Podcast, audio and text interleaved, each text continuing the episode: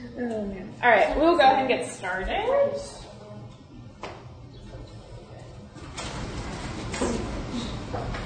Did everyone get a handout? Oh, I didn't. Here, I have an extra over here. Oh, cool. Perfect. Anyone else need one? Anyone else? Handout? Handout? Do you have extras? Oh yeah. Um, I like tend to make lots of extra copies for our large group every week.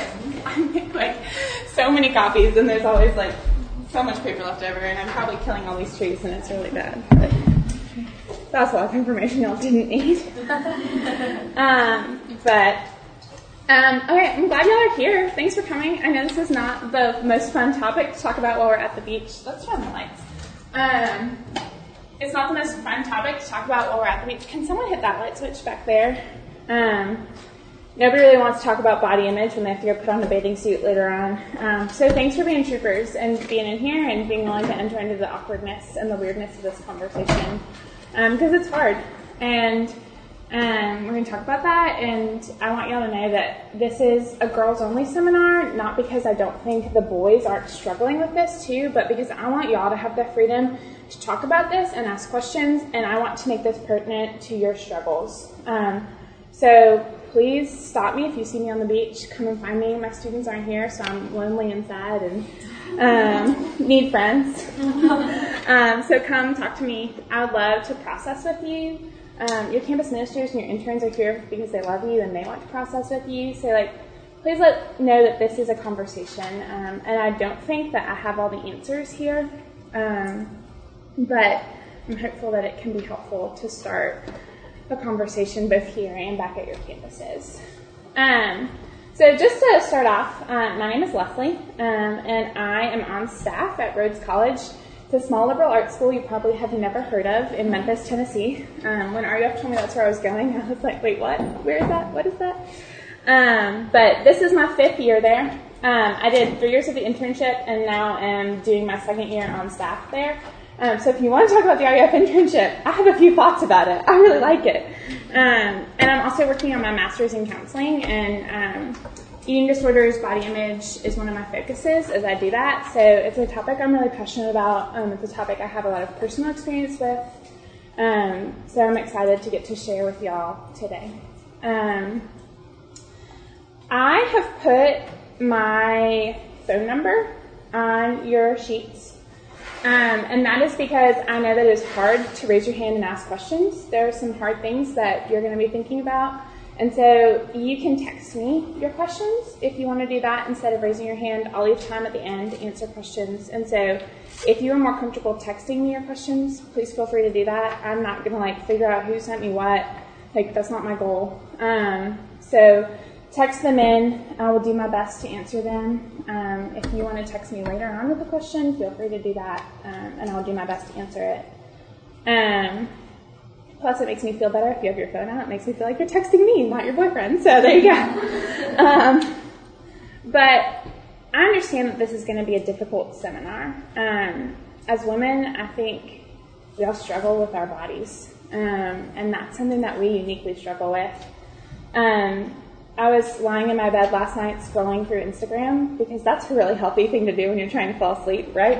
Um, and I, I like the Discover page on Instagram is my new favorite thing. I like love looking at it.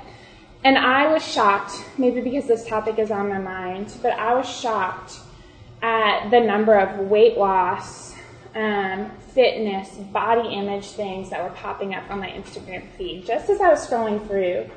Um, and I just think it's something we're bombarded with constantly.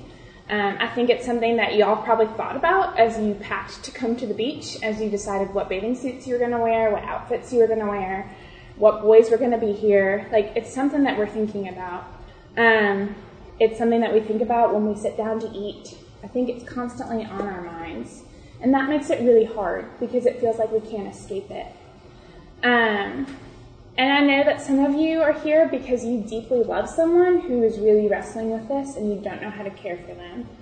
So I'm going to try to address all of those things. We have two hours, so again, it's not going to answer all your questions, um, but I hope that it will start a conversation. Um, And I also think it's really important to tell you all this um, because I want you to know that I'm not preaching at you, I'm not lecturing you from a place of I have all the answers, I've got this figured out, and so here's here's what you should know.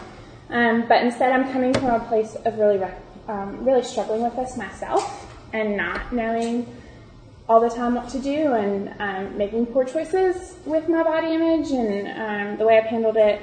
Um, so I'm going to share a little bit of my personal story. And this is not to like burden y'all with that or make you feel um, like you have to have my story to be here, but just so you know that like we all have struggled with this in deep ways, um, and I want y'all to see um, that I, I get it and I want to talk to you out of that understanding. Um, so my story kind of starts in middle school with body image. Um, I, I don't know in middle school if y'all had this problem, but I was up here and the boys were all down here.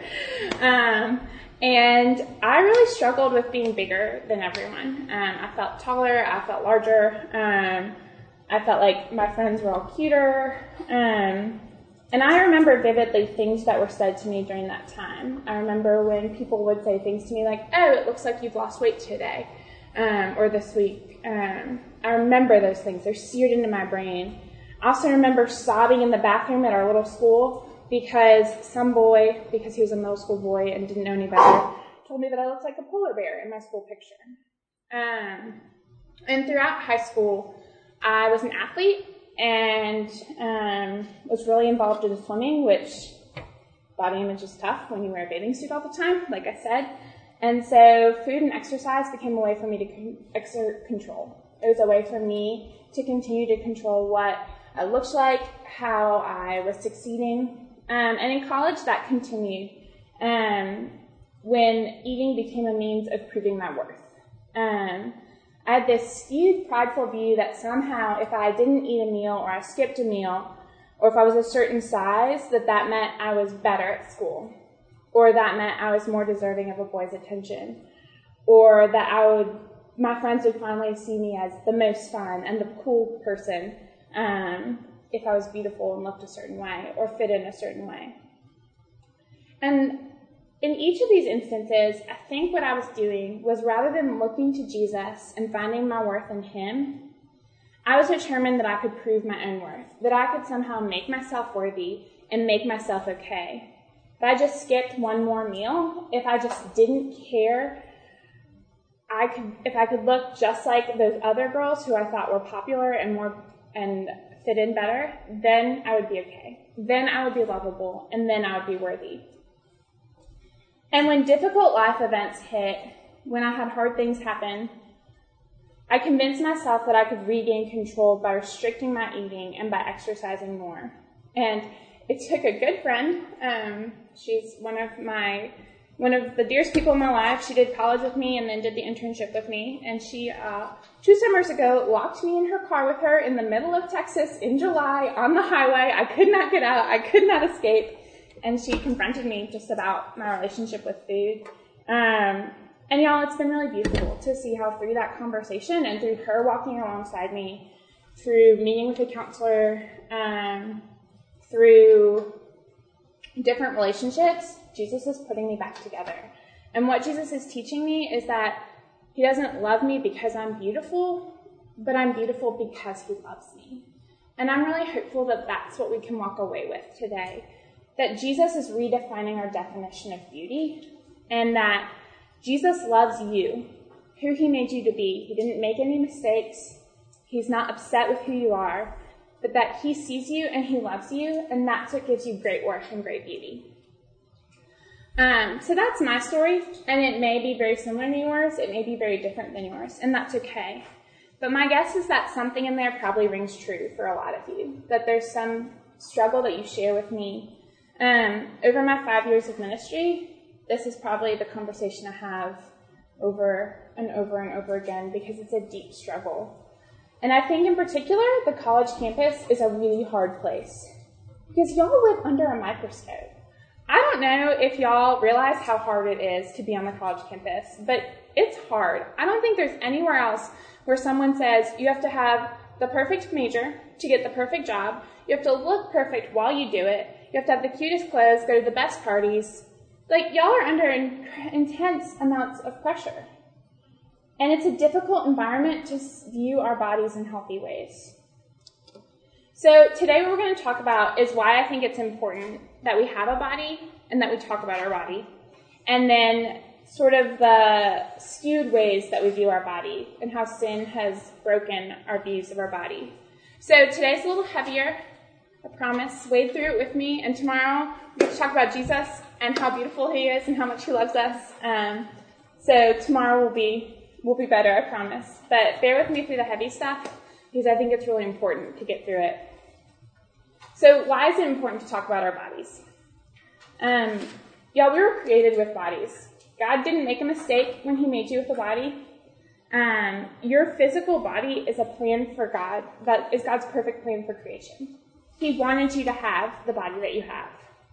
Um, and I think we live between two different extremes a lot of the times. We have this extreme that a lot of um, very conservative people have sort of adopted this idea that the body is bad. Like, don't ever love your body, don't ever care about your body, like, you don't need to be thinking about the fact that you're beautiful, hide yourself. And we also live on this extreme that we're only physical, that your body and what you can do physically is all that matters. And neither of those is biblical, and neither of those is how God created us physically. So I want to look at Genesis 1 26 and 31, which talks about how we were created.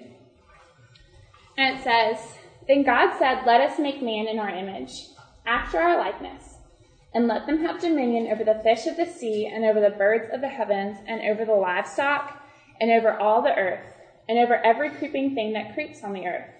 So God created man in his own image. In the image of God, he created him. Male and female, he created him.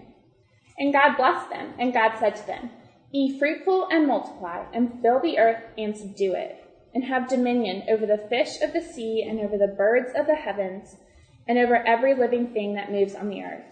And God said, Behold, I have given you every plant yielding seed that is on the face of all the earth, and every tree with seed in its fruit. You shall have them for food, and every beast of the earth, and every bird of the heavens, and to everything that creeps on the earth, everything that has the breath of life, I have given every green plant for food. And it was so. And God saw everything that he had made, and behold, it was very good.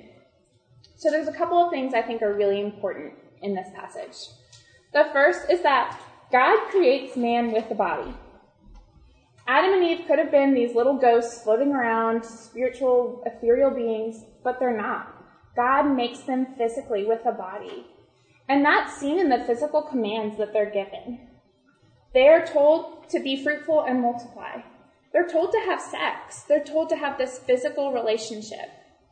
And we can do a whole other seminar on what that means and what its context is um, in terms of marriage. But what they're told to do is to be physical with one another, to embrace their physical bodies. They're also told to rule over creation. And what that means is not that they're supposed to crush creation or have um, to abuse it, but they're supposed to care for and tend the physical world. And the way that they do that is through their physical bodies. God, I think this is so beautiful that you are given a physical body so that you can care for the people and the things around you. That's why God gave you this body, not to punish you, not so that we can be ashamed, but so that we can live in community and love one another.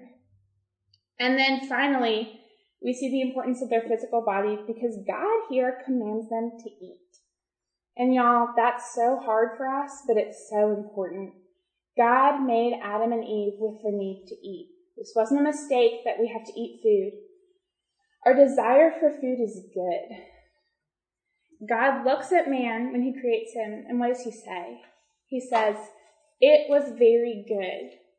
And that very good is not this, eh, all right, I'm done, I'm walking out. But that very good is the good of ultimate satisfaction, that God is completely satisfied in who he has made, which means in their physical bodies and in the need to eat that he's given them. Notice also that God creates man in his image. Lilian Barger, um, who has written this book called um, The Revenge of Eve, Um, is is that Eve's Revenge. Eve's Revenge? Thank you. I was like, that's not right. Eve's Revenge. Um, it's a phenomenal book, um, and I highly recommend it if you're thinking about what does it look like to live in the body and to understand it from a biblical perspective. Um, but she talks about the image of God in this way. She says, the image is born in a concrete and specific embodiment, continually reminding us of the creative works of God. In other words, that God chose you physically to bear his image because that was the way that he was most creatively going to show who he was through you. And that's why I think it's so important that we understand that the body is a good thing and it's a beautiful thing and that we are created body and spirit for a reason, that we're not just physical and we're not just these spiritual beings, but that those two things are united in us and that's part of what makes our bodies a gift. So I think we need to start to see our bodies as ways that we can embrace community with one another, ways that we've been given to love each other, that we've been given to serve God, as opposed to these burdens that weigh us down. But the other really important thing in understanding why the body is so important is that when God talks about our redemption, it's not just a spiritual redemption. He doesn't just talk about saving us spiritually, but he talks about a physical redemption that he's working in us and in this world. Christ came in a body, he lived in a body, he died in a body, and then he rose again in that same body so that our bodies could be redeemed. And just like bodies are at the beginning of the Bible, they're also at the end of the Bible, which is I think is so cool. They bookend our story. Revelation 21 3 says, and behold, I heard a loud voice from the throne saying, Behold, the dwelling place of God is with man. He will dwell with them, and they will be his people. And God himself will be with them as their God. This word dwell, I think, is really important because you don't dwell unless you're physically present.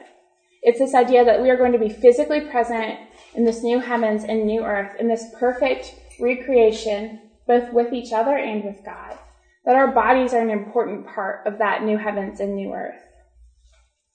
So from start to finish, there's this emphasis that our bodies are good things, that they're gifts.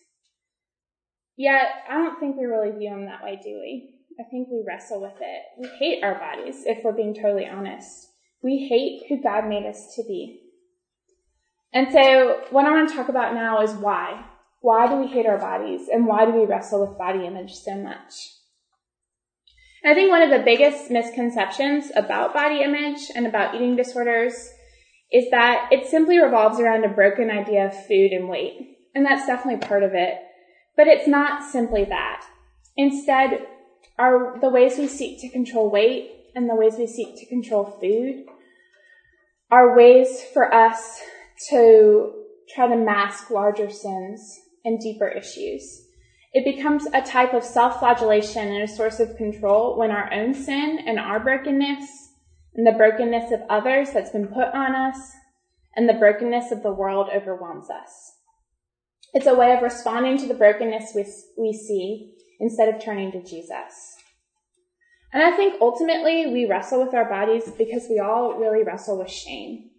Um, I have a whole other seminar that I teach on shame, so I can wax eloquent on this for a long time, but um, I just think shame is at the root of a lot of what we struggle with. Um, and there's this phenomenal woman who I'm determined one day I will make my best friend. Her name is Brene Brown.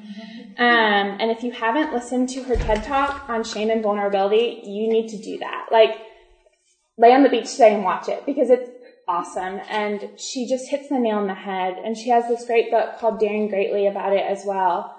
And it just gets at the essence of, I think, what we struggle with. Because what she says is shame is this feeling of I am wrong. That shame is believing that because of what we did, because of what was done to us, we are unworthy.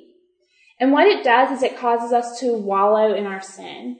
Instead of looking to Jesus and looking to the gospel and seeing our sin as being nailed to the cross and defeated, what it does is it turns us into ourselves and we wallow in our own feelings of unworthiness and unacceptability. It attacks the very idea that we were made in the image of God and that we are worthy and loved. And I think in doing that, for us as women uniquely, it attacks our, shame attacks our body image because we feel unworthy because of what we look like. And so we feel shame. And we also seek to mask our shame through our appearance.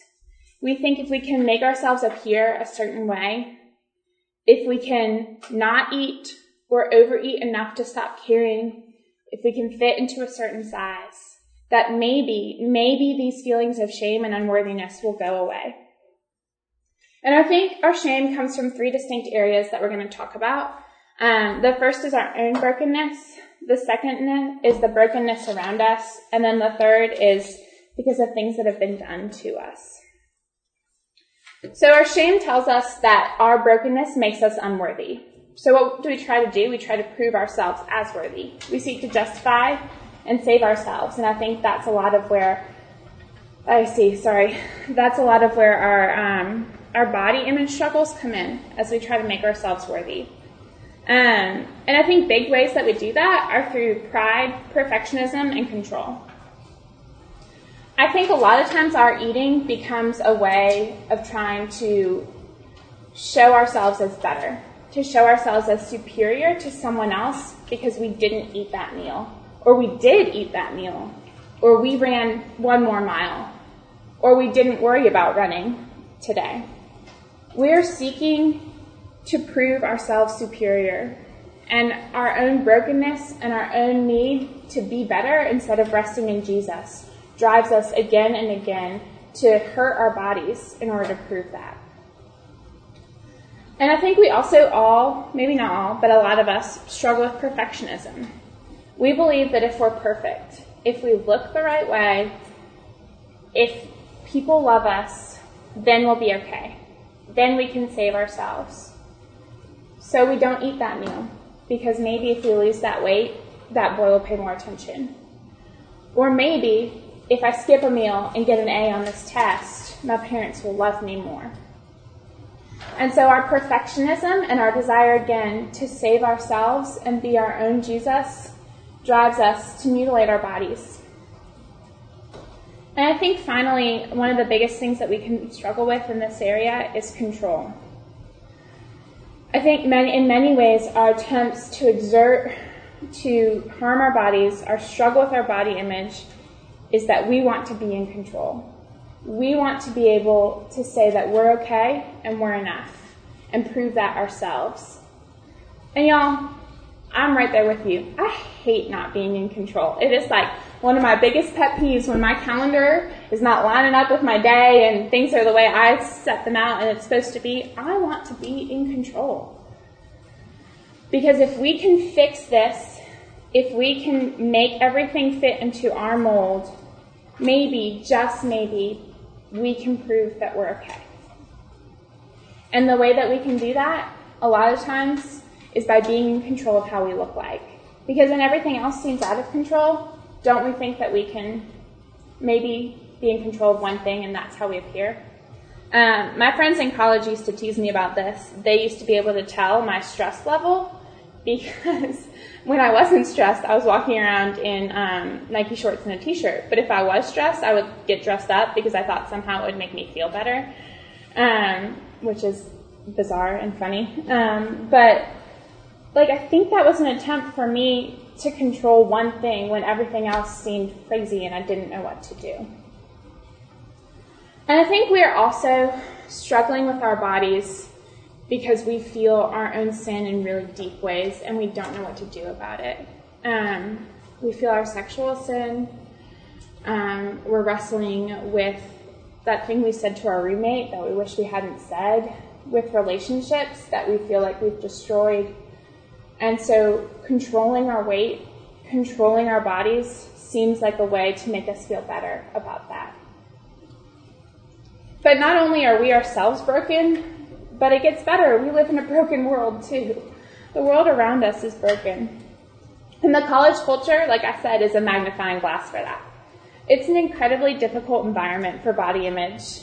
Um, in many ways, I think beauty and appearance become synonymous with worth on the college culture. Um, and it's so funny to me how it takes different forms at different schools. Um, so I went to UVA for undergrad, and at UVA, um, there's this thing um, at football games. We say guys in ties, girls in pearls. So you wear a, a dress and pearls to a football game, and you don't wear a t-shirt. And so like that, that's the UVA culture. But then um, my sister, I'm gonna pick on her. She goes to Auburn, and I always tease her because she has these like huge t-shirts. And I'm like, those are dresses. Those aren't t-shirts, but that's what you wear at Auburn. You wear these big t-shirts. Um, I have friends who went to um, Virginia Tech where like having the perfect KAVU bag and the perfect chacos and like perfect hiking gear. Like it's different at each school, but aren't we all trying to fit into this standard of appearance? And I think y'all can figure out what it is at your own campus. But we're all trying to find the way that we can measure up to this culture of appearance. Um, I think we also live in this culture where we have to look good all the time. And I think a big part of that is um, selfie culture. Y'all, that's what I'm going to call it. I hate selfies. They drive me up a wall because it is not you. Like, you are not taking a picture of you when you wake up in the morning and haven't put makeup on and are like stumbling to the coffee pot. You're taking a picture of you when you have your makeup on and you have the perfect angle and it's not real. Like when we post those pictures, it is not real. It's a way that we want to portray ourselves to the world. And I think social media creates this too. And y'all, please don't hear me saying that you shouldn't be taking selfies. I think that I take them. I think it's a lot easier sometimes than awkwardly asking someone to take a picture of you. And um, don't hear me saying you shouldn't use social media. Instagram is one of my loves. I love Instagram. But I think we do need to think about how we're using social media. Because Instagram, Facebook, Snapchat, those aren't our real selves. I think that there's a self that we think we need to portray on those social medias. And we're constantly being bombarded through those social media outlets by how our culture is telling us to look. That there's a certain way we should look, a certain way we should appear. And I think we're constantly feeling like we can't measure up to that. That we're never enough because so and so went to that party and looked 10 times cuter. Or we didn't even know that party was happening. We didn't get invited. And the other day, I was standing in the grocery store just looking at the headlines on the magazines. And since I've been working on this talk and this has been on my mind, I guess this is what stood out. But these were the headlines in the magazines at the grocery store. Get trim and toned in 23 minutes. Why is 23 the magic number? I have no idea, but apparently it is. Stop your skin from aging. Get golden goddess makeup. Get younger, fresher, and firmer. We live in a culture that is constantly telling us we need to look different and look better. We can't get away from it. And I think it's interesting to see how we adopt this in our own lives. Y'all, I run um, and I put mascara on to go for runs. How ridiculous is that? And we have like uh, this uniform that we have to work out in. We have like the cute Nike shorts that we wear, or we pay hundreds of dollars for Lululemon which we're just going to get sweaty and gross. Like, the fact that we have this culture that constantly tells us how we should look, even when we're working out, is crazy to me. We're constantly comparing ourselves. And our beauty is becoming defined not by who Jesus says we are, and not by the worth that he says he gives us, but by the cultural norms around us. Lewis Smedes has this great book called Shame and Grace. Um, sorry. And he um, he writes in that book this quote. Um, the book's out of print now, so if you want to get it, you have to go to like Amazon used books. But um, it's a great book. I highly recommend it. But what he says is, our secular cult- culture tells us that if a person wants to be acceptable, she must look good, feel good, and make good. The self we are supposed to be comes in a spelt body, draped in designer clothes, and capped with a gorgeous face. Further, she feels fantastic about herself. She feels seductive, alive, adorable, and wholly fulfilled. Y'all, that's absurd. Who can do that? And that's exhausting. And it's going to be continually defeating. I don't know that I've ever felt seductive, alive, adorable, and wholly fulfilled. And if that is the standard that we're measuring ourselves against, if that's what's telling us what's when we're enough, and when we're worthy, we're going to constantly feel shame because we're never going to live up to that. And there's going to be one more person who looks better, looks thinner, has better control, and we're going to be stuck in this cycle of eating and obsessing about our bodies. Because this is not redemption, and this is not love, and this is not a way of viewing our bodies in a way that's honoring and fitting who God made us to be. And not only does our culture emphasize this appearance script, but I think it also emphasizes the success script that goes along with appearance that makes body image more, even harder. So in that quote that I just gave you from Smedes, he goes on to say, to top it off, she makes a lot of money and has considerable clout with important people. If we're too fat or too thin, too poor or too powerless, our culture expects us to feel shame. Because if we're not succeeding and looking the right way, I think we feel like we're not enough. And our body image plays into our success scripts. Um, we're expected to look pretty and do it all effortlessly and without breaking a sweat. Um, are any of y'all Scandal fans in here? Um, I think Olivia Pope. I love Scandal. Um, this is not a dig at Scandal, but I think Olivia Pope is such a good example of this. Olivia can't fall apart ever. And when she does, like everything falls apart. Um, she has to look perfect, um, maintain her job perfectly, solve all of DC's problems all the time. And I think this is what we live in, this area where we can't ever fall apart. We can't ever make a mistake. We can't ever look wrong or not dress the right way. Um, I think y'all feel incredible pressure to pick the right major and get the right grades.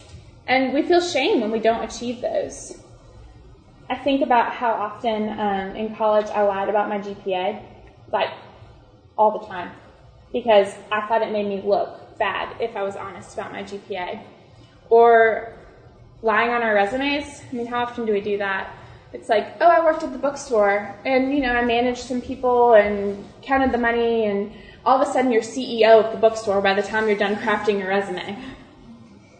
Um, but we simply cannot rest and enjoy who God made us to be. We're constantly striving to appear different and to look different. And the stress and fear of messing up, of not meeting these standards that are placed on us by maybe our parents, by our schools, by ourselves, is what is often leading us to hate and abuse our bodies more and more. And body image also bombards us when we think about relationships. Um, right now, what dominates the college scene, I think, is the party and the hookup culture. And that culture is constantly telling you you have to look a certain way and appear a certain way and be willing to give your body in a certain way. And we all, I think, desperately want someone to tell us that we're lovely um, and we're willing to harm our bodies um, and do things with our bodies that we're not comfortable with in order to get that. We're living in a sex driven culture that doesn't tell us that, sorry, y'all, I woke up with allergies or something, my throat is. Um, but we're living in a sex driven culture that's constantly telling us that our bodies are not enough. Um, I think this is where we see the impact of pornography in a really, really sad way. Um, because the porn that you're looking at, the porn that the boys that you know are looking at, that's not real. Those bodies aren't real. And it is an abuse and a manipulation of our physical bodies. But that impacts how we view each other and how we view sex and how we relate to each other. And it impacts how we look at our bodies in the mirror. And I think the emphasis that we put on relationships um, can really cause us to harm our bodies in deep ways. Many of you also in this room um, wrestle with body image because of what's been done to you. Many of you have experienced deep hurt. Um, someone's walked away and said they don't want to date you anymore. Someone's walked away and said that they don't love you. Um, maybe a parent, maybe a friend. Um, and we think maybe if I just looked better, maybe if I'd just done better, this wouldn't have happened. And so we start to abuse our bodies in order to achieve that. And then some of you in here are struggling with abuse, whether that be sexual, emotional, physical. If you're dealing with that right now, what I want to say is I'm so sorry. I'm so sorry for what happened to you because you did not deserve that, and what you did did not call for that. You did not do anything to make that happen. And what abuse does is it leads us to hate who we are. It makes us feel guilty and it makes us feel shame. And it's wrong because it's someone else's sin harming us. But now it leaves us in a really hard place, doesn't it? Because it leaves us to hate our own bodies because of what someone else has done to us. And this form of shame caused by other sin is really hard because it leave, we don't know how to handle it. And so often it, we, we abuse ourselves because it seems like there's no escape. And we feel deep shame because we feel like it's our fault. And so these appearance and these eating habits and these exercise become identities when nothing else seems like it can be an identity. It seems like it can be a place where we can find our worth and our hope and it becomes an obsession. And it leads to some unhealthy patterns of thinking about our bodies. Maybe we can just stop caring, so if we just keep eating, we can finally be okay. Or maybe we care too much, and so we stop eating altogether, so our bodies can look a certain way. And what this starts to look like is it looks like um, I mean, it, there's been a rise in our culture of eating disorders. It's a huge issue. Um, a rise in how um, how we think about our bodies, how we think about dieting, um, and these feelings of inadequacy and these feelings of shame and worthlessness are manifesting themselves in really, really huge ways across America. Um, statistically speaking, this is becoming a huge problem. Um, I don't know if any of you have ever looked at um, the National Eating Disorders Association website. Um, if you go there and this is something you wrestle with, just be aware it can be tr- triggering. Um, but they have some statistics. Um, and one of the things they say is 91% um, of female college students have tried to control their weight through dieting. Over 50% of teenage girls use unhealthy, restrictive measures to lose weight. Um, and anorexia has actually become the most fatal mental disorder in the country. Um, so it's surpassed suicide um, and some other things. And body image is something that we're deeply wrestling with. We're critical of it. We look in the mirror and we hate ourselves. And it's something that we're constantly obsessing about and has become an idol. Um, and we're putting it in the place of Jesus in our lives. Um, and it's actually becoming a disease. Y'all, I really want to emphasize here um, that there are lots of different levels of body image, and we're going to talk about that here in a second. But um, you can wrestle with it on a huge spectrum, and wherever you are in that spectrum is okay. And it's be honest and talk to someone about that. Um, don't feel like it's not severe enough um, because it's a slippery slope and it can get really challenging. Um, but I do want to talk a little bit about what eating disorders are and define those for you. Because I think we're broken people. We're broken spiritually, we're broken physically, we're broken mentally and emotionally. And so eating disorders, I would tell you, are a disease. Um, and that's a way that we demonstrate that we are broken. Um, it's a way that our physical brokenness manifests itself. Um, so the first thing I want to talk about in this is disordered eating. Um, and this is not clinically diagnosable disordered eating. And I think it's probably where a lot of us live on the spectrum in terms of we're not in need of treatment, but we still really wrestle with this. Um, and disordered eating is a real thing. It is not some made up thing. Um, it's something that a lot of people struggled with. Um, but what it does is it revolves around an unhealthy view of food and exercise. Um, so it involves binge eating, crash dieting, um, compulsive working out, counting calories. And it can involve many of the unhealthy behaviors involved in eating disorders, but they aren't, it's not to the extreme. And I think this is where um, a lot of us spend our time. Um, we list off to ourselves what we've eaten that day to see if we can eat that cookie that maybe is at Bible study.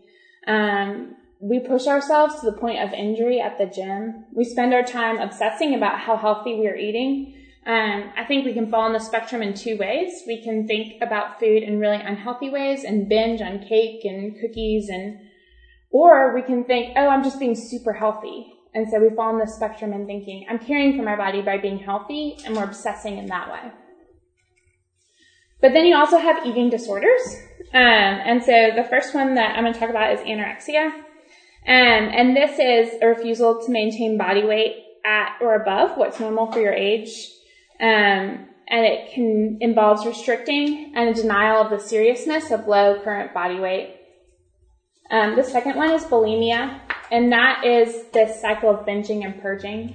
Um, and it involves eating in a two-hour period an amount of food, um, that a huge amount of food, and then purging that amount of food. Um, and under this, you also have exercise bulimia, which is um, using exercise as a purging technique. And then in the DSM, which is the Diagnostic Statistic Manual for um, Mental Disorders, um, they've just added a new one, which is binge eating disorder, which is where um, you are just, it's characterized by recurrent episodes of binge eating without the purging. Um, and I know that that's a lot to sort of take in and handle, but I think it's important for y'all to know kind of what's out there and the ways that people struggle with this, um, and to put a name on it. Because I think if we can put a name on what we're struggling with, it makes it easier to start to talk about. And there are a couple other areas that are gaining prevalence. Um, these are not in the DSM yet, but there's conversations about whether they will be. And the first is orthorexia, and this is an obsession with healthy eating where we're constantly obsessing over how healthy is our food, are we eating healthily enough? Um, and then another one, and I don't know if this is the term that's actually going to stick around, but it's called drunkorexia.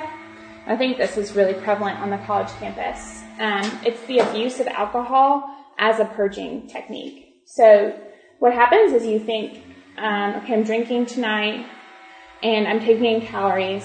So what I'm going to do is I'm going to drink so much so that I purge myself of those calories. Um, so it's on the binge and purge spectrum, but in a little bit of a different way. And all of these things, from disordered eating to the eating disorders, are lead us into this idea of body shame. We feel shame for our body, and we feel like we're stuck in these cycles. And our attempts to control our shame and our failures, when we purge that one more time, it leads us to more shame. It's this cycle that we feel like we can never get out of and it leaves us feeling unworthy, and it always is going to demand more of us, and it's going to distance us from community. And as it distances us from community, it distances us from our friends, from our loved ones, and from the Lord. And y'all, we were created for more than that. We are created to be in community. Like I said, this is why we have these bodies, so that we can love one another and we can experience that love. And I think what we're all longing is for someone to tell us that we're worthy and we're loved. That everything really is going to be okay. And this is where the gospel is really beautiful. Because what Jesus does is he enters a physical body into this world so that you can know that your physical body is not only okay, it's perfect and beautiful and loved. And that he wants you to live in that body and to love others and to love yourself in that body. And that's where we're going to pick up tomorrow. So thanks for waiting through with me today. Um, we have some time. Are there any questions? I just dumped a lot on you. Yeah.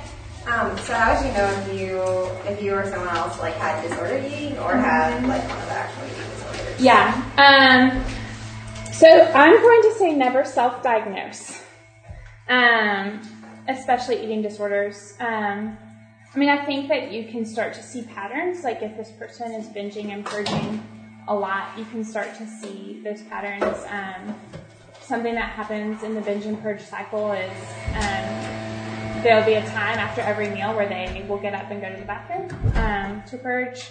Um, I think you can start to see patterns. Um, but a lot of times, um, like anorexia is a hard one. It's hard to know, like when someone is restricting Um, so I would say if you think that you are struggling with it, or if you think someone else is struggling with it, you need to get outside help. You need to get them into a nutritionist, get them to see a doctor, or talk to a campus minister, um, get other resources involved.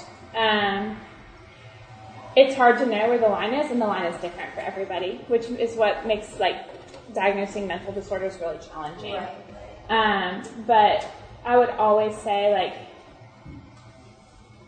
especially, um, I mean, if you think you yourself are struggling with it, like you're your own best judge, and like talk to someone, and they may, they'll be able to help you. An outside perspective can be really honest, but also in terms of loving someone, like it's okay to trust your gut, like especially if you know that person really well. Um, and we're going to talk tomorrow about ways that we can have conversations with people that we love who wrestle with this. Um, because it does really involve being in a relationship with that person, and if you're going to point it out, being willing to walk with them.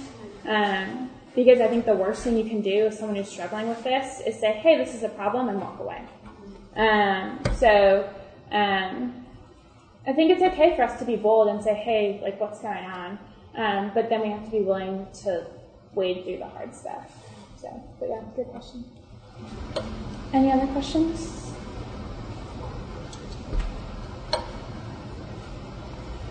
All right, y'all, go get lunch.